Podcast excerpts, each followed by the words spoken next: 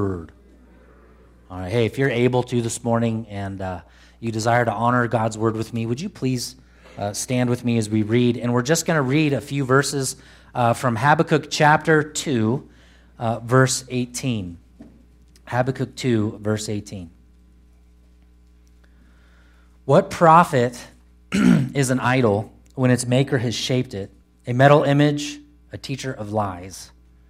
For its maker trusts his own creation. When he makes speechless idols, woe to him who say to a wooden thing, Awake, and to a silent stone, Arise. Can this teach? Behold, it is overlaid with gold and silver, and there is no breath in it at all. But the Lord in his holy temple. But the Lord is in his holy temple. Let all the earth keep silence before him. Lord, we trust for you to minister to us. Mold us, shape us, create us in your image. Help us to be the people you want us to be. Rid us, us of our anxiety, our depression, our angst, our questioning, Lord, and lead us into the throne room this morning and give us your security, your strength, your boldness, and your peace. And we trust you for it in Jesus' name, the church said. Amen. You may be seated. So, um, if you've been here for, for a few months now, you know we've been in this book, and this book is this prophet, Habakkuk, and he's calling out to God and he's questioning God God, why? God, why are you allowing the world to be the way that it is? God, why are you allowing so many people of your faith, so many people who are called by your name, to, in essence, be running away from you, to be turning from you? How come they're not worshiping you anymore? Why are they worshiping other things? And God is responding to him. He's, he's answering these questions in the midst of difficulty and trial and tribulation, God is still ministering to Habakkuk. And last week we, we kind of highlighted the five woes, right? The five woes to the, the armies that are being used by God to punish Israel for turning away from God the Philistines, the Babylonians, the, the, the Assyrians, kind of coming down the pike and, and, and punishing God's people for turning away from Him and, and and so he's questioning this, and, and these woes kind of come out. There's five of them. If you remember, the woes include woe for those armies for using people, for bloodshed, the accumulation of wealth, woe to them for sexually exploiting people, woe to them for idol worship, which is what we just read here. And if you remember last week, I shared with you the, it's actually, it's called a chiasm. Uh, I forgot the term last week, but a chiasm is used in Scripture, especially in the Old Testament, uh, to kind of it's kind of like a bridge or, or or a way to focus on an overall heading or an overall idea of what the author wants you to understand about a particular text. So the way in which a chiasm works, I'll show you in this particular text here. In, in the beginning of chapter 2, it gives us two woes. Woe to you for using people, and woe to you for the accumulation of wealth. Then there's a third woe, and then two other woes after that. So five total and the two surrounding woes are like bookmarks to focus you into the third one. So if you go to the third one real quick, uh, I showed you this last week, and this is just a little bit of a refresher. The main point, what this chiasm does, this pointing to the center idea of this particular passage, is in verse 14. Now, this is the third woe in verse 14. The earth will be filled with the knowledge of the glory of the Lord and the, as the waters cover the sea. So, the whole point of what God's trying to make here is He's trying to basically tell us as the reader, as well as those who are, who are going through this process, as well as Habakkuk who's going through the process, hey, hey, at the end of the day, even through trial and tribulation, even through punishment, at the end of the day, the entire earth will be filled with the glory of God. Amen? One day the earth will not have the, the, the, weird political spectrum that it has. It will not have the outcry of the, the social warrior, media keyboard kind of person. Like one day, all of those voices will cease and we'll be surrounded by people who have the knowledge of God, the knowledge of the gospel. Imagine earth filled with peace and hope and forgiveness and mercy and goodness and singing. That's what the world will be like. That's the center of it all. So God is kind of in this chapter 2, he's been bringing out these kind of, you know, this is not how you should operate. This is not how you should be. And woe to you if you are that way. And I had to this morning because it just, by way of uh, basically having a shepherd's heart, I had to kind of take this passage and lift it out. And I, I mentioned this to the first service, and it'll probably land just as dead in the second service, but I, I kind of imagined myself like Tony Stark, pulling out verses 18 through through uh, the end of the passage here, up out of the page and kind of opening it up. You know what I'm talking about? Thank you for the four of you. who, who watch the Marvel movies. I work with Brad, and I know Brad's a Marvel guy, so he gets it, right? This is my time to be Tony Stark. Um, and uh, as, as I pull out this section from chapter 2 in verses 18, 19, and 20, this idea of idol worship, it needs to be spoken about again.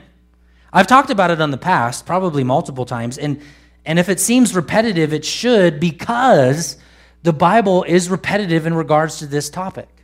The idea of what idol worship is. Now, in our minds, you know, it mentions here that the, what it's asking the question, what profit is there to an idol? Someone has shaped it. A person has shaped this idol out of image, and he's made it in his own creation, and he's began to bow down and worship that idol. Most of us, when we think of idol worship, we go immediately back to the book of Genesis and the golden calf, and here's this golden calf shaped out of earrings, and the people bow down to it and they pray to it. But the Bible isn't specifically talking about just a golden calf. It's not just a physical thing. It can be. But there are multiple places in the Bible where it talks about idols of the heart, idols that come from within. The idea behind an idol uh, essentially is that an idol is something that you lean into for comfort, for guidance, maybe hope, maybe distraction that leads you away ultimately from God. Or rather, another way to say it is an idol is something we go to for some hope or comfort instead of going to God. An idol is anything that, that our heart, and we're all, we're all full of this, by the way. Every single one of us are inclined naturally to worship something other than Jesus alone. That's the nature of sin. Uh, John Calvin, who wrote quite a bit about this in the Reformation, he says this about the human heart. He says it's a factory of idols. It's one of the most popular quotes about idol worship there is. He says the human heart is a factory of idols. Every one of us from his mother's womb is an expert in inventing idols. He basically says our, our heart's like a, a conveyor belt. We just keep churning out these things of false worship. My, man's mind, he goes on to say, is full of its own pride, its own boldness. It dares to imagine a God according to its own capacity as it sluggishly plods, indeed is overwhelmed with the crassest ignorance, it conceives an unreality and an empty appearance of God. That's Calvin's definition. Another definition, which is really popular, is an idol is anything that, that, that may be good that turns into an ultimate thing that then becomes a bad thing. Idols typically are good things, they're not bad things to, to start out with. Uh, I think I shared in the first service, I'll share with you, and this has been an ongoing conversation for me, at least from the pulpit, with you as my, my family. But when my dad passed away, shortly after that, as I was dealing with the cope and the stress, I gained an incredible amount of weight pretty quickly. It's, it's quite incredible how fast you can gain weight. And, and, and then once I started getting healthy and holistic, I lost the weight. And then, sure enough, I saw another pattern in my life when COVID hit and we were in shutdown, and I gained a lot more weight again. And I realized in the second time around, okay, I obviously have an idol in my life that when things get stressful, when I start to feel anxiety and I start to feel like I need to make hard decisions for not only myself, but my family and other people, I have a tendency to cope with food. Okay, so food makes me feel better. it's an idol in my life. Jesus should be the thing that makes me feel better. The gospel should be the thing that makes me feel better. But because I'm a sinner, I have a tendency to look outside of Jesus and go to food to help me feel better. And, and what we're going to do this morning is we're going to kind of define and flesh out what an idol is, but we're going to get to the heart of what an idol is, or the heart of, uh, we're going to, really what we're going to try to do this morning is attempt to discover what your idol is, that you can expose that idol before the Lord, before the Lord and allow the Lord to lay it to waste. Right? Because when the Bible talks about idols, it essentially says you have to call the idol out, confess what that idol is, and tear it down. Kill it, murder it, get rid of it. So let's talk about that and, and hopefully get to a place of understanding what our idols are. First of all, what are some examples of idols in our day and age? Well, one is the flesh, right? Just, just the self. Like the self, the ego. And a lot of our idols kind of play out from the self or the ego. But let's be honest, most of us in the room, we kind of enjoy, we kind of desire that life will be lived around our sphere, right? That life will revolve around us. The question may be towards others what can you do for me? Uh, one author says, the love of our own glory, the love of our own glory, is the greatest competitor with God in our hearts. Right? We, we like to be the center of focus. We like people uh, to like us. We like people to, to, to cater to us, to serve us. That's why we have whole industries like, um, like massages and going out to eat. And, right? When was the last time you went out to eat and you got frustrated that you weren't really being taken care of, right? Like, I know when the, the server's doing well when I never have to ask for my drink to be filled up. It's very important. The self is an idol. Your own comfort can flow out of this. The second one is physical beauty, or another way to say it is, is your image. What you portray to other people can be an idol.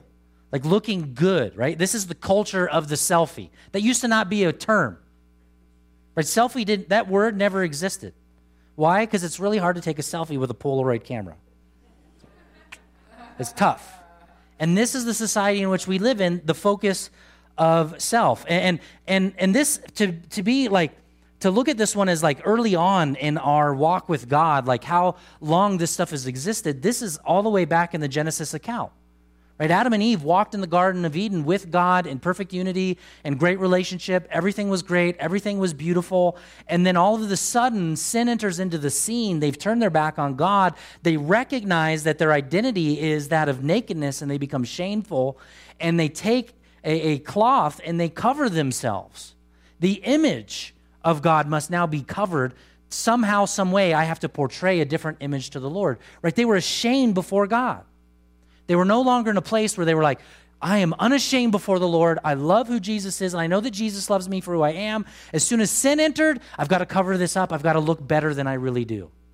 Right? And then we get into stuff like, like if you ever ask someone when you first meet them, when you first meet somebody, what they say will, will immediately tell you a lot about that person.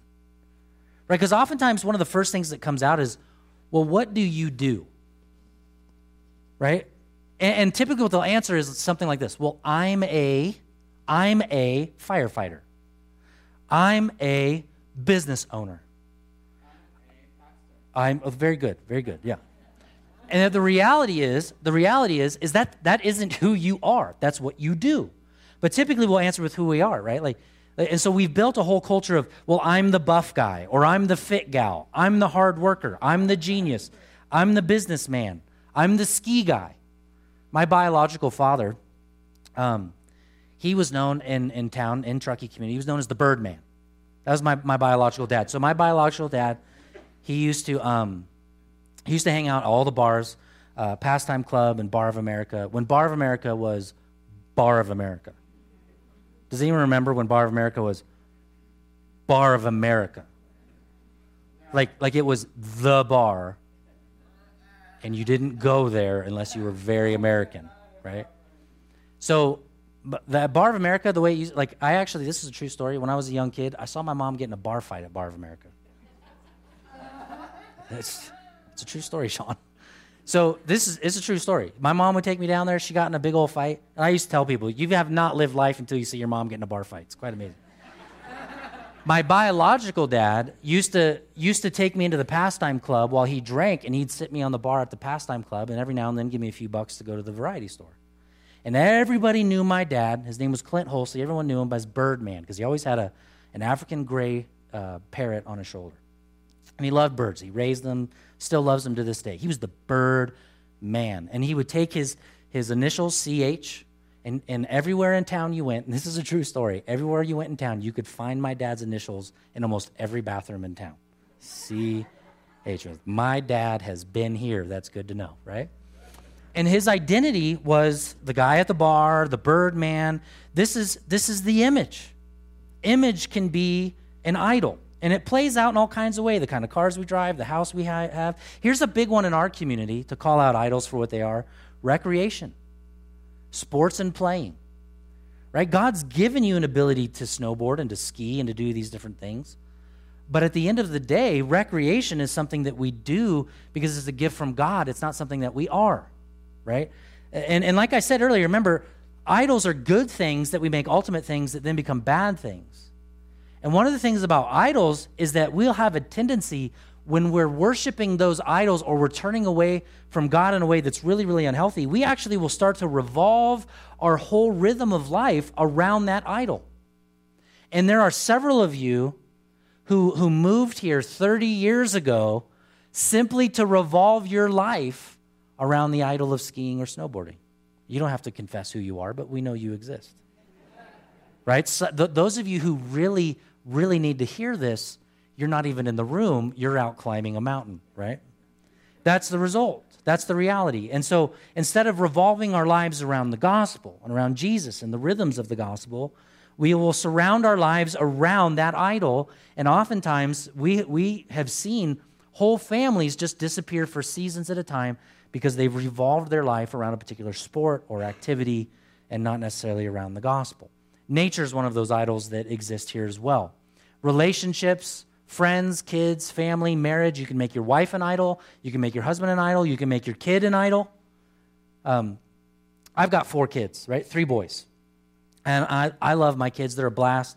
Uh, they're, they're all kinds of fun. And um, one of the things that I love is football. I love football. You know that. I've talked about it before. You know how many of my kids love football? None of them. None of them. So there's no vicarious living through my children. I wish there would be some vicarious living through my children, right? And, and you see that, you know what's a big deal in Truckee? You may not know this. Some of you may because you've had kids and you've done this in the area. You know what's kind of a real, kind of a bummer to have your kid partake in here in the Truckee area? T ball. Because parents get crazy about T ball, right? They do. They didn't make that team. They didn't get on this. I mean, it's, it's a little kind of weird. And, and you see parents get super angry when, when coaches don't do what they want or they're, how come my kid's not in there?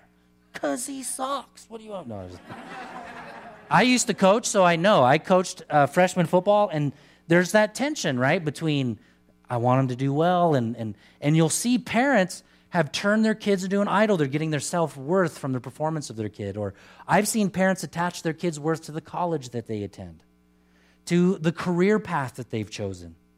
I've seen even parents ashamed of saying that their kids do certain things as a career because they don't want, uh, they don't want it to reflect poorly on them. All of those things are idols. Um, Ecclesiastes 3:11. You should write this down. It's a good verse. Says this that God has made everything beautiful in its time, and he's put he's also put eternity in man's heart. I think this is a great verse on idols, and the reason for that is this. God's made everything beautiful in its time. Right? There's a time to have a, a glass of wine for those of you who can partake. There's a time to have a steak dinner with your family and lobster if you want to throw that on there too which I would. There's a time to, to recreate, there's a time for that. There's a time for all of these things, but your life should not be focused around them. The rhythm of your life shouldn't be focused around them. And I like the second part. He says, because he's put eternity into a man's heart. And one of the things you know inside is that there is a life beyond this one. You sense it in there. I believe that even amongst people who don't believe in Jesus, there's an overall sense that, that everything we do is going to echo into eternity.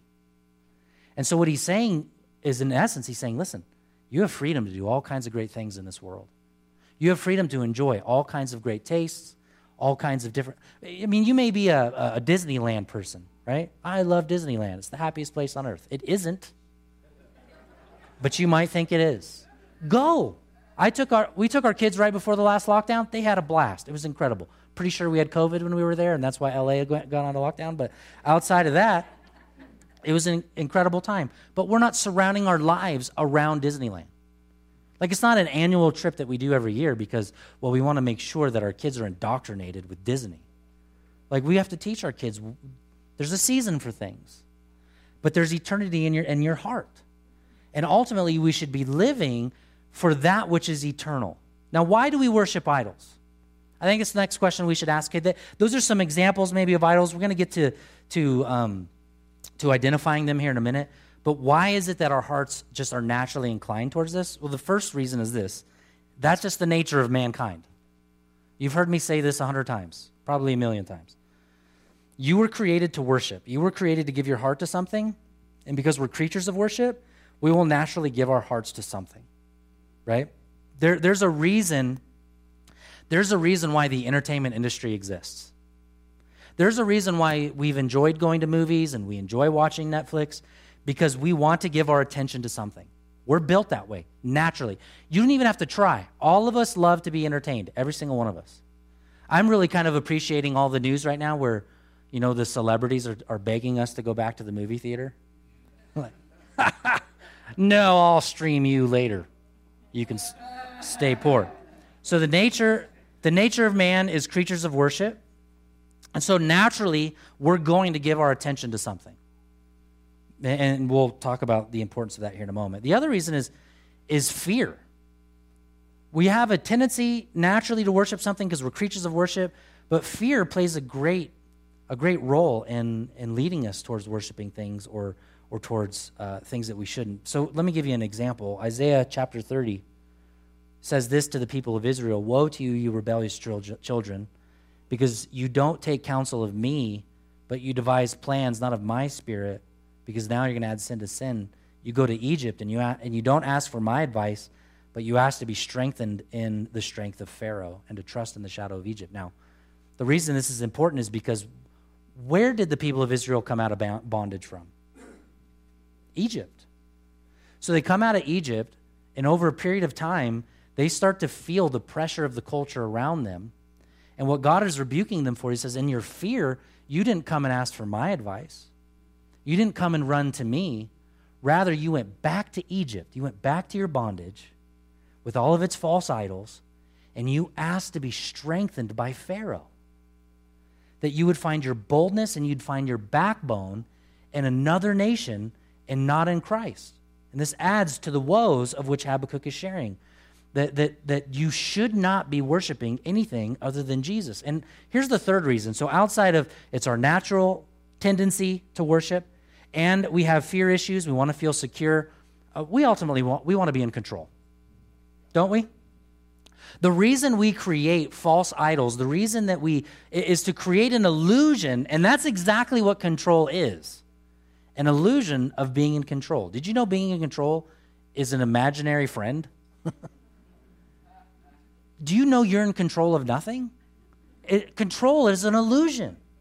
And this is why the gospel is so powerful because the gospel doesn't say take control of your life. The gospel says give control of your life to the one who's already in control.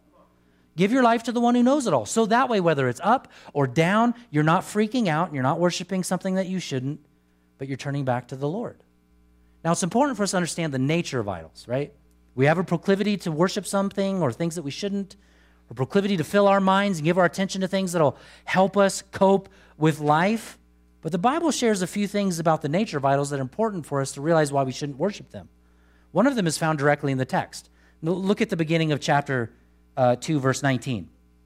Uh, I'm sorry, chapter uh, 2, verse 18. What profit is an idol when its maker has shaped it a metal image, a teacher of what? Lies. The first thing about idols is that idols, when we turn from the Lord and we turn to something other than, than God for attention or comfort, whether that's Netflix or an extra drink or whatever it may be, going outside, doing a, a mountain climb, doing, you know, skiing, whatever it may be, false gods, false idols will lie to you. They will always fail to deliver. Right? Idols will give you a promise up front. If you binge these eight episodes of Lost. Remember Lost? Yeah. Cultural references, just, just keep going over here.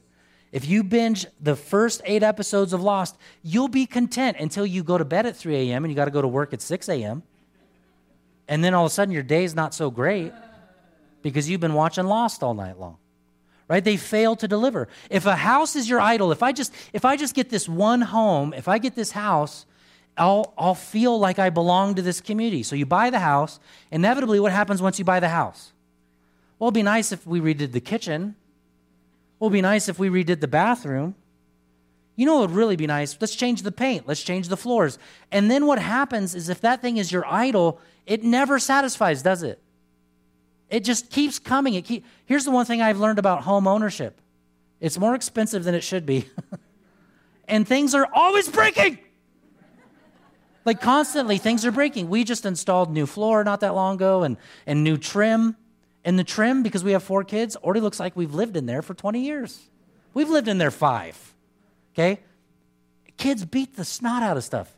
So if you if you worship the idol of having a nice comfortable home, don't have kids because they'll kill that idol. or you'll kill your children because you love the idol more than your kids. That's the nature of idols. They lie, they don't deliver. And I think what's interesting in it, it, it, it's in the text here, but it's it's more emphatic in the New Testament. The idea that these idols lie, that they're liars, shows us the, the reality that these are not just dead things, but behind the dead things is a living demonic thing. And the New Testament says this pointedly that there are demons behind these idols, and they are preaching these demons a falsehood to you. They're trying to get you to buy into the lie. Idols are twisted versions of reality. Listen to what it says out of uh, Ze- uh, Zechariah chapter 10, verse 2. I think it's Zechariah. I was going to say Ezekiel, but chapter 10, verse 2.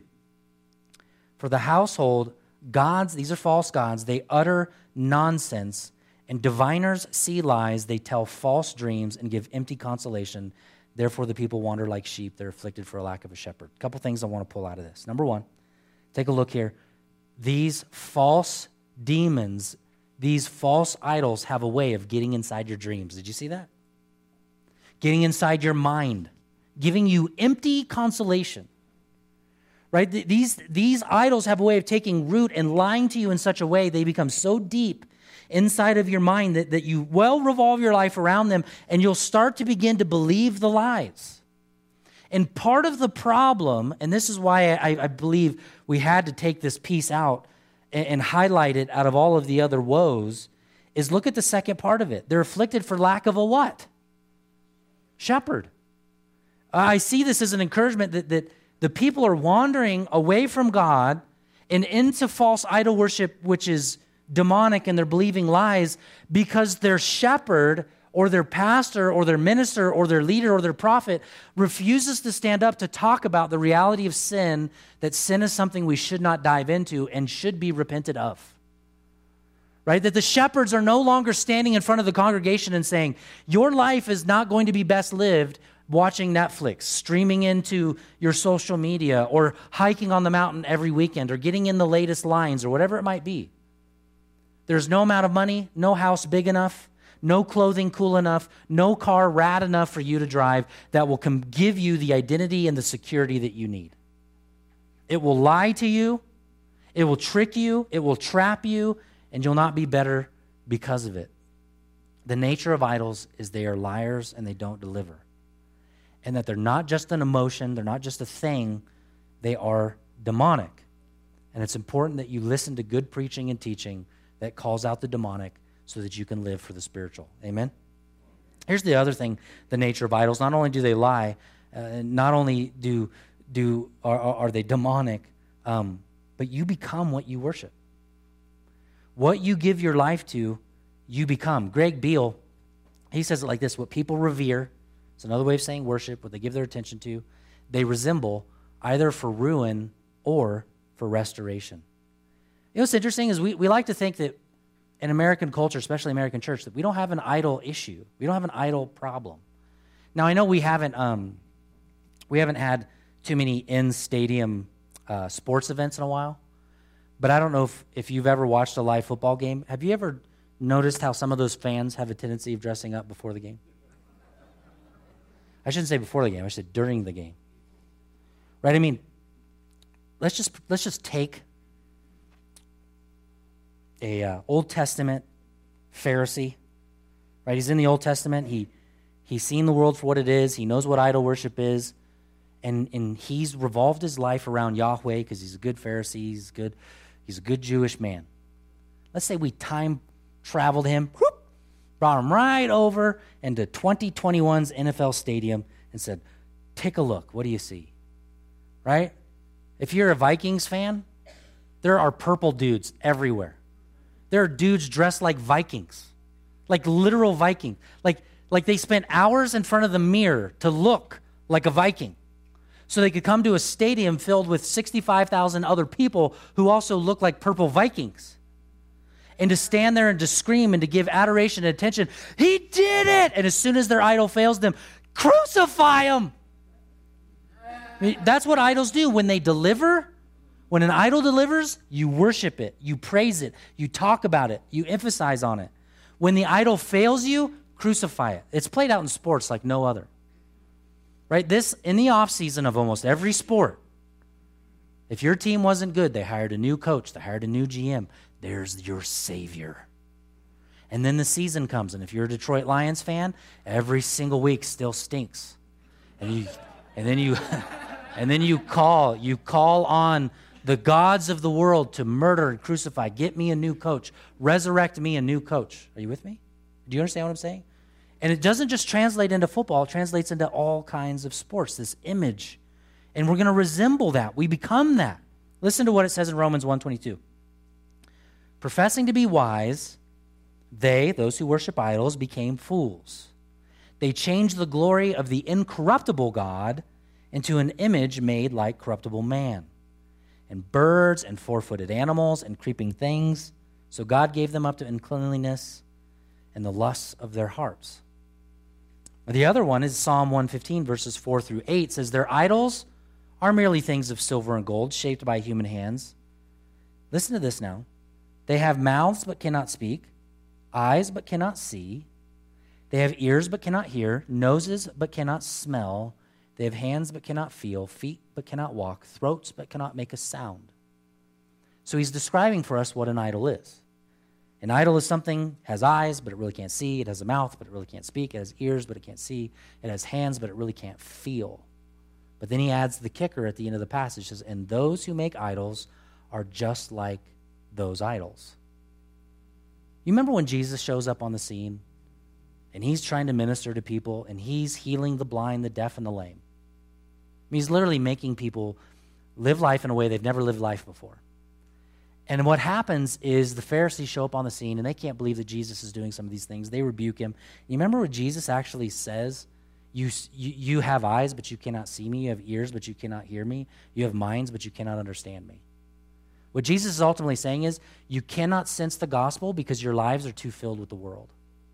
You can't see me because you're too busy worshiping that which is not me. You can't hear me because you're too busy listening to the things that have nothing to do with me. You can't feel me because you're filling your own heart with things, with emotions and other things that are not me.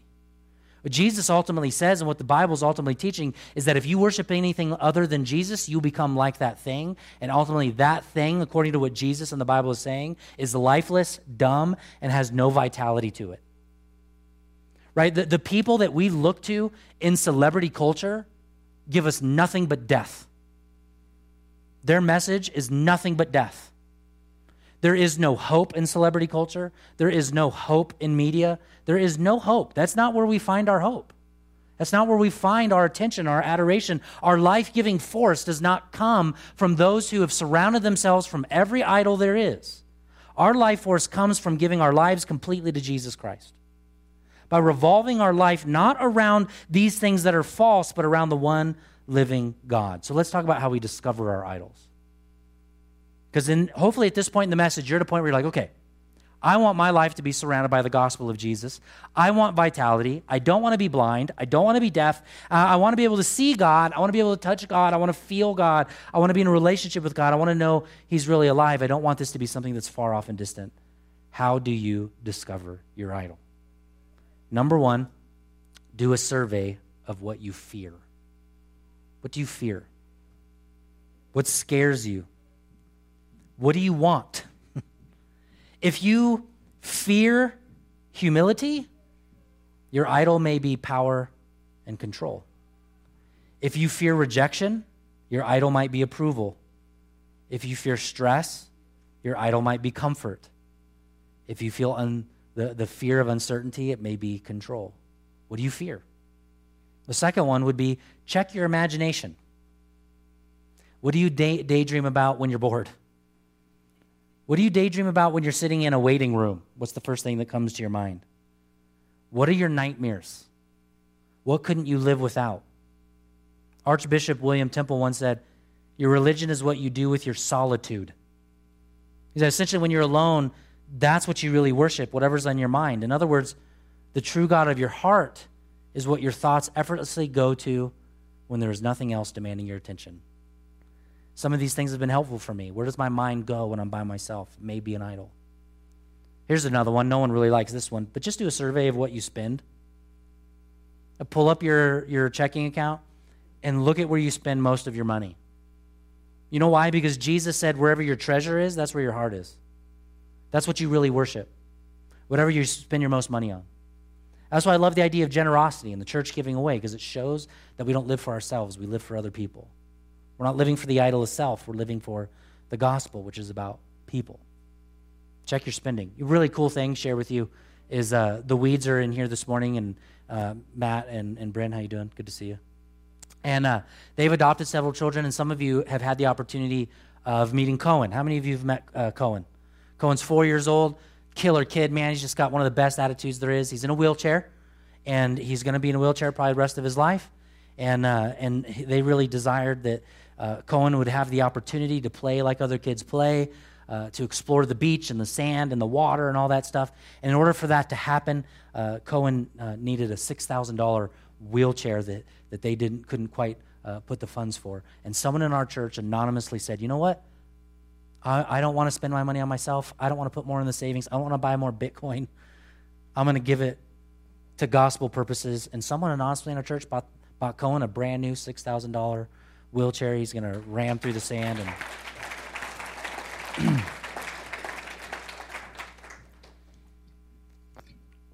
Check your spending. Are you a generous person? Do you give? Do you help others? Or do you accumulate for yourself? You got to buy more clothes. You got to get more shoes. You got to save up for that cool car because nothing says who you are quite like your car. Isn't it just a weird thing in our culture? That we've attached ourselves, our identity to what you drive? I mean, it's hard for me to admit, and not hard for me to admit, that I'll never drive a Prius. Right? I've told you this before. You can't do it. Yeah. I can't do it. But if you want to buy me a Tesla, I'll I'll take that as my idea. Some of you are like, whoa, hey. No, I mean, we we don't want to be seen in certain clothing. We don't want to be and all of this is because we're we're we're just prone to giving our hearts to things other than the gospel. So check your spending. Here's another one. Do a social media assessment. Just pull up in your social media and look at the things you've posted in the last year. Because on social media, what you are trying to project, you're trying to project something. You're trying to portray something. Social media isn't something where it's like, hey, look at look at how open I am with my life. Now listen, I, sh- I read earlier, there's a time and a season for everything. We, we use social media as a church. We think it's a great tool to be used to help propagate the message of the gospel. But like anything, there's a season and a reason for anything. But if you make it an idol, that's a problem. And a lot of us are busy comparing our lives to people on. Some of us just need to, to, get off social media altogether. Some of us just need to get off of it because it's an idol and it's ruining our lives and it's taking attention away from the gospel. You're getting too much information, too much feedback, too much tactile feedback. You're being rewarded. That's what social media is about rewarding you cognitively for clicking on the same things and looking at the same stuff. Look at what you're posting. What are you trying to show people? Because your idol may be there. Another one is just do an assessment of why you attend church at all. Because religion can become an idol. And one of the best ways to, to see if religion or your relationship with Jesus is an idol is, is to answer, answer the question how do you respond to unanswered prayers and frustrated hopes? When God says no to you, are you crushed by them? When God says no to the house or says no to the relationship, when God says, you know, takes you down a different road, how do you respond? And if you respond like a child to its father, like a grateful child to its father, I understand, God, you have my interests in mind. I understand that you know the world better than me. I know that you're in control. I know you love me. And so I release my agenda to you. Right? Whose image do you want to be conformed in? That's the question you have to ask. Is it your own image? I mean, for a long time, when I graduated high school, I graduated 1997. All of my friends, all of them, their, their parents were dialed in with my friends. This is what you do. This is this is where you get scholarships. This is the college you go to. I had all my friends, right? They were all dialed in, man. They were dialed in. They were going to college. They they knew how to fill out paperwork.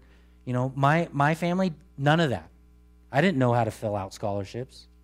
I didn't know what college to go to. I just knew I, I needed to get out of the house. That's all I knew. And so I went into the college world and I tried to do what my friends did. I tried to copy what they did. I tried to go to school, try to go to classes, try to get the, the scholarships and the grant funds and all those different things to go to college and to get my education. You know what was going on in the stillness of my heart that entire time?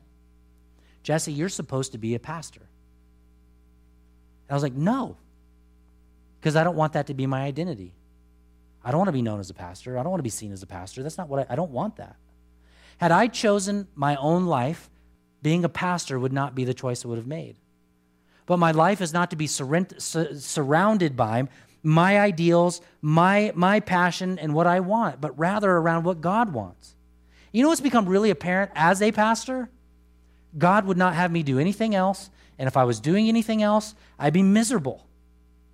And as hard as it is to pastor in 2020 and 2021, this is where God has called me and my family not to live according to our own gratification, but to live for the gratification that belongs to Jesus.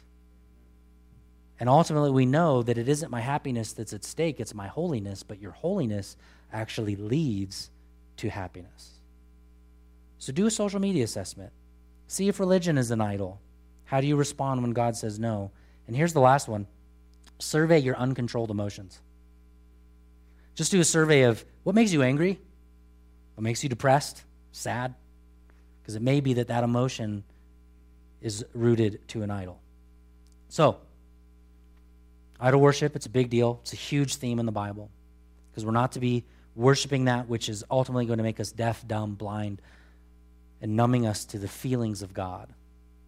So, how do we solve it?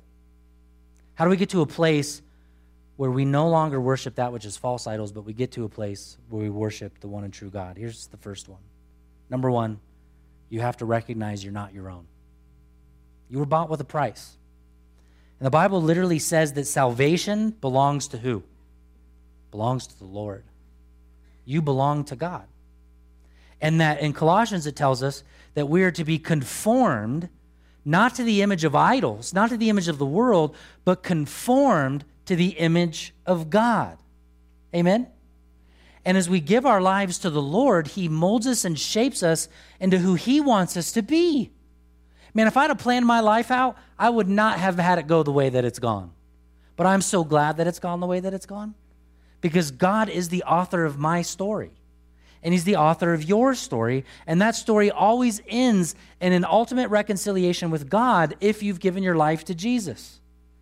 Again, to quote Keller, he says, The great and central basis of Christian assurance he says the basis to our assurance of salvation is not how much our hearts, hearts are set on God.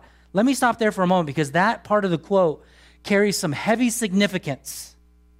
Your assurance in salvation, your relationship to God, according to what Keller is saying here, is not grounded on how much your heart is set on the Lord. Right? At this point, many of you should be saying, and as many in the first service, I know I've got idols in my life. I'm supposed to do something with these things, and that's to murder them and take them out. How can God love me when my heart is so radically set on other gods? The rest of the quote Our hope, our assurance is not set on how much our hearts are set on God, but rather on how unshakably his heart is set on us. What holds us close to him is him. This is why we must be conformed in his image to be in relationship with him. Um, Friday, my baby sister got married. Yeah.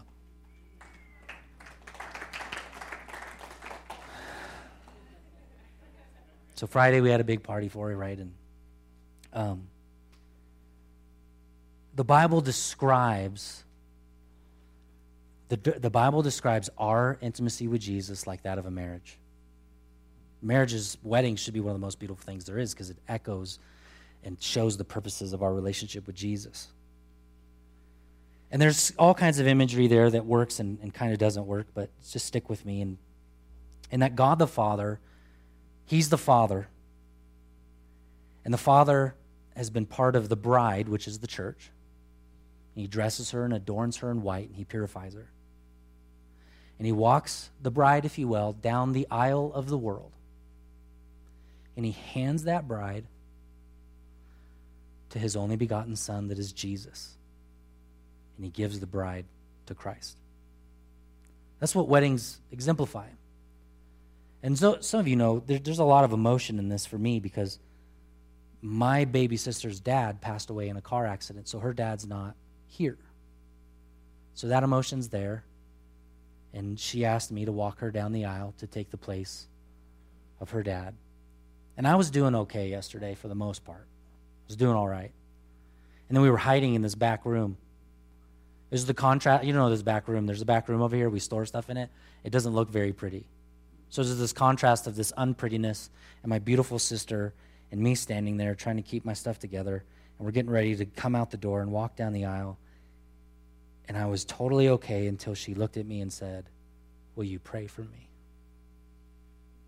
And I lost it. And I was at that, you know, you, you're crying, you can't talk. And, uh, and so I walk her down the aisle, and I'm just a blubbering mess. Give her to Wesley and let Wesley know if you hurt her, I'll kill you. and um, we celebrated a little later. My sister, my sister, my sister, my, my beautiful little girl, my daughter, she was up here with, with my youngest son because they were part of the wedding. And I knew that that moment had significance when my daughter came to me after the service and said, Daddy, I've never seen you cry before. Something stood out to her. And the way in which I, I, share you the story is it ties in beautifully, I think, with idol worship and why we should not worship idols is because ultimately our hearts should only be for Christ alone. He's the only one that's worth living for. The Bible goes on and, and, would share some places. For instance, in the passage says, Approach me in humility, for there should be a silence there. And the secret to living, really the secret to a good living, Jesus would tell us all the way back in Exodus, Exodus chapter 20, verse 3 have no other idols, have no other gods before me. Right? Marriage echoes to us the beauty of being in a relationship with Jesus Christ. Sunday mornings remind us of the beauty of being in a relationship with Jesus Christ. Bible studies during the week remind us, prayers remind us, being generous reminds us living outside of ourselves reminds us Jesus is the only thing that's worth living for. Do you want to see? Do you want to hear? Do you want to touch? Do you want to feel?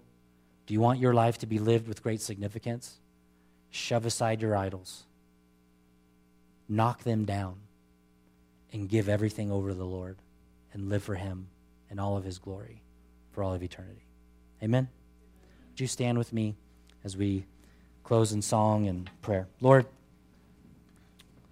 thank you for what you're doing in our lives. Thank you for who you are. Thank you for your love. Thank you for your compassion. Thank you, Lord, that even though our hearts are not always focused on you as they should, Lord, that your heart is totally focused on us. You are so faithful, so loving, and so kind. I pray we leave here this morning with a little bit more withal to knock down the old dead wooden things in life and to pursue your heartbeat, to pursue you. And through that, may we prosper. We trust you for that work which only you can accomplish. In Jesus' name, the church said, Amen. Alrighty, guys, we're going to sing a couple songs in closing and Feel free to put your hands together and we'll just celebrate.